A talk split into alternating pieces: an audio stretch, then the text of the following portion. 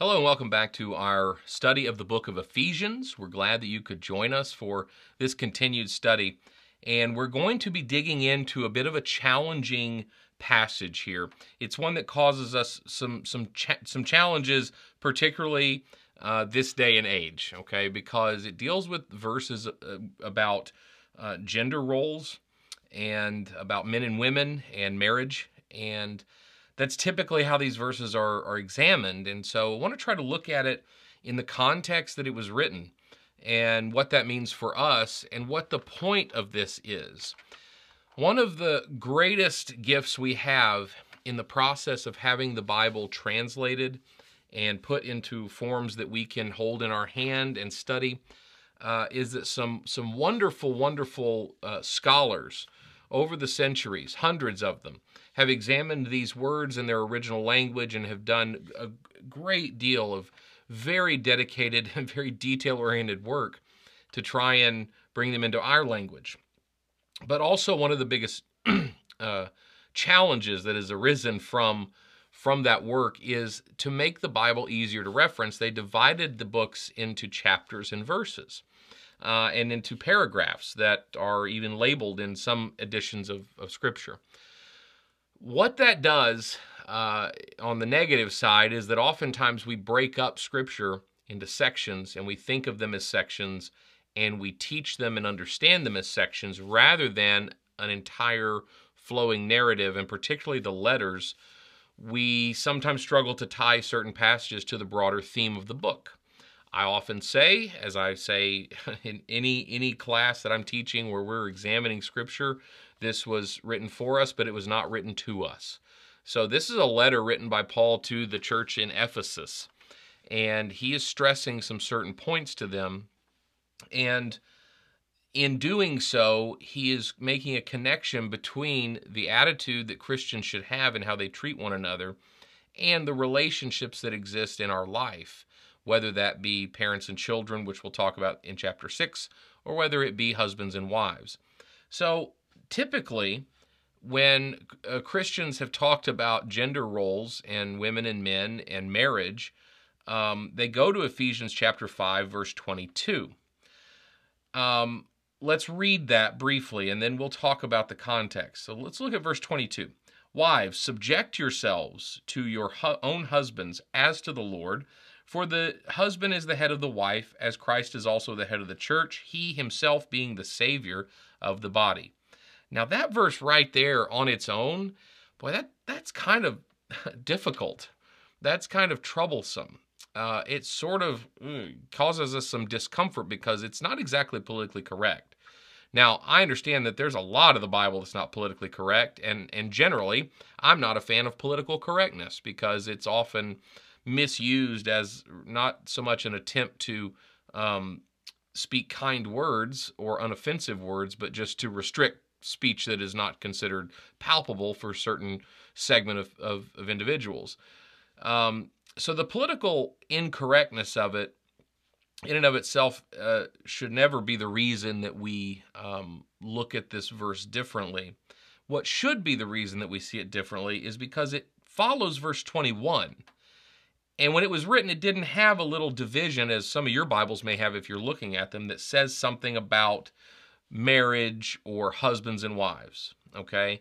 So, back up. Remember where we ended last time, where Paul is talking about how we are brought into union with God through Christ and we ought to act like it. We ought to walk like it and talk like it and treat one another as those who have been saved by the grace of God through Jesus Christ. And he he talks about speaking to one another, you know, not not being um, caught up in the the the intoxication of the world. He he says, don't be drunk on much wine. Don't don't let something else take your mind away. Don't have yourself oriented in the wrong direction. Look to God. And don't let uh, overindulgence in the world cause you to treat one another inappropriately, but rather speak to one another in songs, hymns, and spiritual songs. Um, and then he says, all verse 20, always giving thanks in all things in the name of our Lord Jesus Christ to our God and Father. And verse 21, subject yourselves to one another in the fear of Christ or out of respect for Jesus. That's really the theme of Ephesians. Faith in Jesus Christ should change the way you live. So, verse 21 says, You should be subject to one another, be servants to one another, um, yield to one another, be giving of yourself to one another. Why? Out of respect for Jesus. Look at what Jesus did. Gave his life on the cross, demonstrated that leaders are servants, that greatness serves. And so, because of that, out of respect for that, we treat one another in a different way. We treat one another as Jesus would treat us, and we, we establish our relationships in ways that reflect the relationship we have with Christ. If Jesus loved me, if he died for me, if he forgave me, then I ought to be willing to die, yield, give of myself to others. And I ought to be willing to love them and I ought to be able to forgive them. I should do that because Jesus did it for me. Uh, the old hymn, Why Did My Savior Come to Earth? And to the humble go. Why choose a lowly birth? Because he loves me so. Um, be, he did all of these things for us. Therefore, we should be doing things for others in the same vein.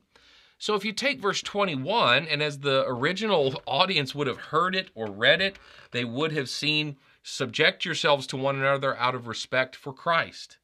Verse 22, then, wives, subject yourself to your own husbands as to the Lord for the husband is the head of the wife, and etc. Now, I want to talk about a particular word here, but I want you to pay attention to the small words. Okay, we fixate on big words. Look at the small ones. Subject yourselves to your own husbands as to the Lord, in the way you would to Jesus. Okay, how would you subject or yield to Christ? Um, and uh, the husband is the head of the wife as Christ is head of the church. So there's some simile going on here. We have to understand that relationship to understand what that means. Now, um, let's talk about this word head. Christ is the head of the church, the husband is the head of the wife. When we see that word, we English speakers would define that word as boss or ruler or someone who's in charge of something. You're the head of something. That's how our dictionaries and our thesauruses would define it. Um, but it wasn't written in English, it was written in Greek. And uh, if you were to go back and look at that word, uh, in the Greek, you would find that kephala, which is the Greek word that we translate as head, doesn't mean what we say it means. Go if, if you were to read this or hear it in the original language, what you would hear is that the husband is kephala of the wife, as Christ is kephala of the church. And a Greek lexicon would inform you that kephala does not mean boss or ruler. It means lover and protector. It means one who develops something. So the Christ is the lover of the church. He loves his people, his church, he protects his church and cares for his church and develops and grows that church. So the husband has a great responsibility here as the lover and protector of the wife. Uh, and, and that word takes on a whole new meaning to understand um, what kephala really is and, and the instruction here. This doesn't mean that the wife is supposed to be second second class. It doesn't mean that the husband gets to boss her around and tell her what to do. And a wife being submissive or subject to her husband is not by virtue of the fact that she's a woman and he's a man and she's the wife and he's the husband. It's by virtue of the fact that Christ subjected himself on behalf of the church and the church subjects itself on behalf of Christ. And we'll see that give and take, and we'll see the two sides of that coin here with husbands and wives.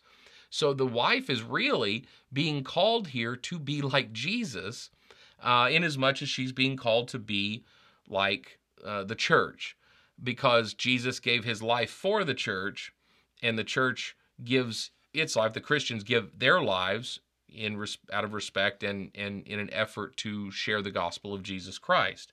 So both sides of this are being called to a high standard in light of Jesus' sacrifice. So let's not get hung up or allow it to be misunderstood that Christians teach that women are to be in subjugation because of this word that we've translated into our English language that does not mean the same thing that the Greek language meant.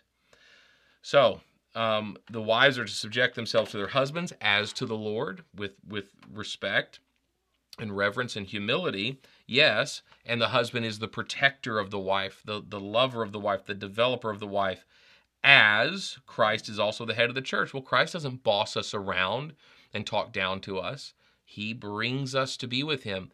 We become one with him. Let's continue looking at how this relationship is developed.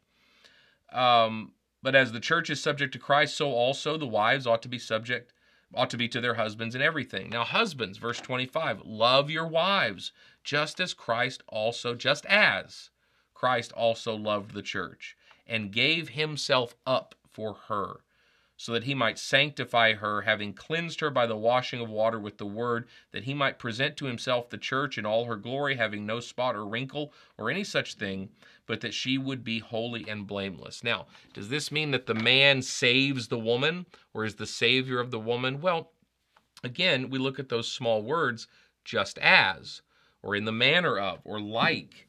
Um, we're talking about a savior who demonstrated by washing the disciples' feet that greatness, that leadership uh, comes by service.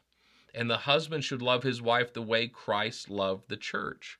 In what way is that? Well, he gave his life for the church. He died so that we could be the church, so that we could be a called people, a gathered people to come together to worship and to fellowship and to be saved, a saved people because of what Jesus did. Um, it wasn't a salvation by decree, it was a salvation bought with blood. That is a mighty tall order for us as husbands um, to, to be responsible, not for sanctifying our wives because we have the power to do that and they are so feeble and incapable. No, it's because uh, in light of what Jesus did for us, we in turn ought to do the same in a sacrificial sense. Uh, why did he do that? Well, he did it so that he might sanctify her, that is the church, having cleansed her by the washing of the water with the word, that he might present to himself the church in all her glory, blameless and pure, etc. Um, this is not done to make a slave of your spouse any more than Jesus died to make us slaves to him. It's done in order that there might be union, in order that we might have, we're to glorify our wives. We're to to um, bond with our wives in this union of a marriage where the two work as one. That'll be talked about in a minute, where the two become one and they operate as one. For men, what this means is that when, when, when we walk into a room, we ought to be saying, What can I do for you? How can I help you? What do you need? Isn't that what Jesus does for us? Doesn't he love us enough to meet us where we are and say, What is it you need? Because what we needed was salvation from this ugly world. We needed to be brought into union with him. And we ought to love our wives in the same way, uh, being, being servants as Jesus was. Though he is the head, the Kephala, he did it by service. And he, he subjected himself to death on our behalf. And so husbands should look to Jesus as the example for how we're to love. Always forgiving, always loving, always welcoming, and always serving our spouses. So these are not verses that tell us that God has some sort of uh, ranking of genders, men and women, uh, or some sort of hierarchy that men are the head of something, they're the boss, and the women, uh, you know, are the employee, and they get to be treated as such. No, he says, hey, because of Jesus, you've been set free. You have been saved. Now you go and you treat others in the same manner. Husbands, you need to love your wives like Jesus loves the church, and wives, you ought to uh, allow your husband to love and protect you, and you should be faithful to him in all things, and um, and and be be servants of one another. Be working to yield to one another and to find ways to sub- see. Subject is a hard word because we think of, of of subjugation but to subject ourselves to one another means we we're no longer us. When we get married, in the eyes of the Lord, you're no longer you. You're no longer the individual. The, the needs of the individual, the desires of the individual, that goes away. You change. You have to change in order to be married. You change into into a unit, into into this this other entity that is working together to care for the needs of the other part. And I feel like we misunderstand Ephesians sometimes because we break it away from verse 21, which sets this theme or reestablishes this theme of uh, we're to be subject to one another out of respect for Jesus. Therefore, we ought to be subject to one another as husbands and wives. Uh, and he uses the church and Christ as the analogy here to to help us understand that. In fact, I'm of the opinion, and you may may disagree or you may agree. I'm of the opinion that marriage as a concept, which was established by God, uh, you know, we see the first man created, and He says this man needs a partner, and He creates a woman, and we have this relationship that's established that God designed men and women to form units. They designed men and women to come together. They're natural partners for one another. I believe the entire concept of marriage as it exists on this earth is designed by God to help us understand our relationship to Him better. When you look at the prophet Hosea, uh, his prophecy was his life story. And because God directed him to do some things which were fairly odd, like, hey, I want you to go find a prostitute and marry her. And he does. And then she runs off to be a prostitute again. And he says, go back and get her, and even if you have to pay for her, take her back. Uh, and this was uh, a message to Israel that God would continue to pursue them even though they had, had drifted to other interests. But it's also, I believe, a message about Jesus and how he would come and rescue us even though we were faithless at times. And I further believe that that uh, story being told through the, the concept of a marriage reflects, at least in my mind, that marriage itself is designed as an analogy that the greatest benefit, the greatest fulfillment in marriage is having a relationship that informs you about God's love. That if your marriage reflects the relationship that you have with Jesus Christ, then that is the height of what a marriage can and should be. And uh, I think here Paul reflects that very thing by explaining to us that as all Christians should be subject to one another, caring first for the needs of others before yourself. Um, that that translates perfectly into marriage as well. Wives, you should be subject in the same way the church is to Jesus, understanding, um, and and there there are some cultural things in there as well, but but um, allowing that husband to be the protector and the lover and the developer. And husbands, you have an obligation as Christ to be willing to do anything to meet the needs of your spouse. Uh, verse 28 So husbands also ought to love their own wives as their own bodies. So, because in a spiritual sense, it is. You're a unit, you're part of one another. So, I think of it this way look, there are some things I've learned in marriage. I've learned that my wife and I see things differently sometimes. We often have different needs. Uh, we like to do things differently, whether it's keeping house or raising kids. Sometimes we have different preferences. And I learned in the early years of marriage hey, uh, she likes this thing this way. So when I don't do it that way, that causes some, some friction. So I'm going to start doing it that way. Now, initially, I did that because I didn't want that friction, right? And now I like to think that I've developed an attitude of I'm going to do it that way, not simply to avoid the friction. I'm going to do it that way because I want it that way. I want it that way because she wants it that way, and we're the same person. We're the same person. Yeah, we have our individuality and we have our parts of life that are our own, but but we are one unit. And I make decisions, or I should make decisions based on whether or not that's what meets the needs of my partner. Because meeting her needs is meeting my needs. That's the way it's described here. I should love her like I love my own self, like I love my own body. He who loves his own wife loves himself. For no one ever hated his own flesh, but nourishes and cherishes it, just as Christ also does the church, because we are parts of his body. So again, we come into union with Christ. We are one with Christ. He loves us and we love him because we're one and the same when we become Christians. Husbands and wives should love one another and serve one another because they're doing that for themselves ultimately because you've joined together. You've become one um, because we are parts of his body. Verse 30. For this reason, verse 31, a man shall leave his father and his mother and be joined to his wife, and the two shall become one flesh. This mystery is great. Verse 32. But I'm speaking with reference to Christ and the church. Well, there you go. We make this about marriage counseling or about the roles of husbands and wives. And Paul is saying, I'm, I'm, I'm using this to explain to you how you should treat one another because of Jesus. This is not just God's arbitrary preference about what women should do and what men should do. This is Paul's explanation of who we are to Christ and who uh, he is to us, seen through the lens of marriage, because that's what we understand. And it's really hard to conceptualize what we are to Christ and what he is to us. It's this nebulous spiritual thing sometimes we have to try and put into words and to understand. And Paul says, This mystery is great. This is hard stuff to understand. So I'm telling you this not as instruction about marriage, though it is, but as something that is understandable to us in our context through which we can understand Jesus better.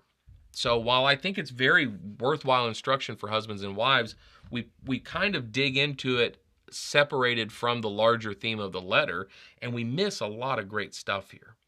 Um, this, you know, wives shouldn't just be subservient to husbands, and they should not rule their home with the iron fist. That is not what being the head of anything means in the Greek, and that is not what Paul was trying to convey. He says in his own words that I'm speaking with reference to Christ and the church. That's what I'm talking about. Christians, how they treat one another. And that's a, and I mean, your Christianity doesn't stop at your front door. If you want to treat people the way Christ treated them, if you want to be more Christ-like, that begins at home. It begins with your attitudes of service, your attitudes of forgiveness and grace and love to your spouse. And the wife, uh, excuse me, uh, nevertheless, verse 33, um, and th- this is great because he says, Hey, th- I- I'm making this analogy to inform you about Jesus and the church. However, Verse 33 Nevertheless, as for you individually, each husband should love his own wife the same as himself, and each wife and the wife must see to it that she respects her husband. Okay, so he he says, "Hey, you Christians should treat each other a certain way because of Jesus." And that extends into the home. It definitely extends into the home. Husbands and wives, here's how you should think of your relationship to one another in light of Christ. And then he has this little aside at the end. He says, Look, I'm making an analogy about Jesus and the church using husbands and wives. However, it is still good instruction. Love one another, care for one another, look after one another. Well, we are nearing the final chapter of Ephesians. And we're going to get into some very similar territory here. Some things, including one very important one, that caused some people some problems with Paul because of what he has to say about some social things going on at the time. We're going to dig into that, and I hope that this has been a good kind of way to prepare for that because we're going to look at them in much the same way as we deal with the questions of children and parents and slaves and masters, something that is not exactly friendly territory, uh, something that our culture and our world has long moved past thinking acceptable. Uh, and yet it was a reality then, and he deals with it, but he doesn't deal with it with the mind to uh, overcome what was a societal fact. He deals with it in the manner of understanding that Jesus is Lord and what is our relationship to Him. Because of Christ, we live differently. That's the theme. And that is the theme going into chapter 6. Much as it was with husbands and wives, it will also be with these other groups that we're going to talk about. Remember, it's not about giving instruction for those particular groups. It's about understanding Jesus better and understanding ourselves better by looking at those relationships and how they ought to be changed by Christ. So until then, thank you very much for joining us and for listening. And we'll see you next time.